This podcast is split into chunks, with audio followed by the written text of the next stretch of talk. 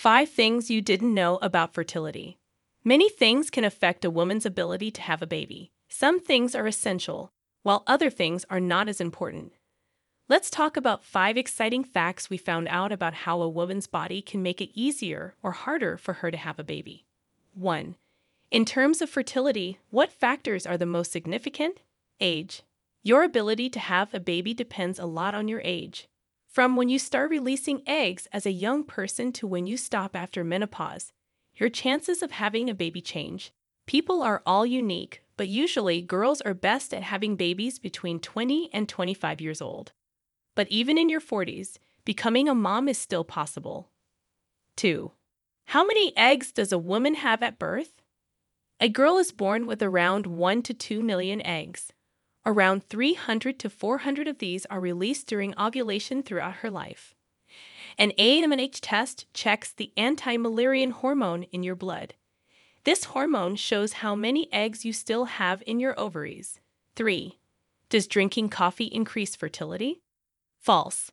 Coffee might make you feel awake and ready to work, but some studies say caffeine could squeeze muscles and affect how eggs move from the ovaries to the womb. But don't stress too much about it. Other studies say there's no connection between caffeine and how easy it is to have a baby. 4. Do yeast infections affect your fertility?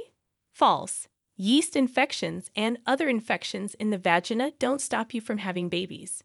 But there's something called sexually transmitted infections, STIs, that can affect fertility.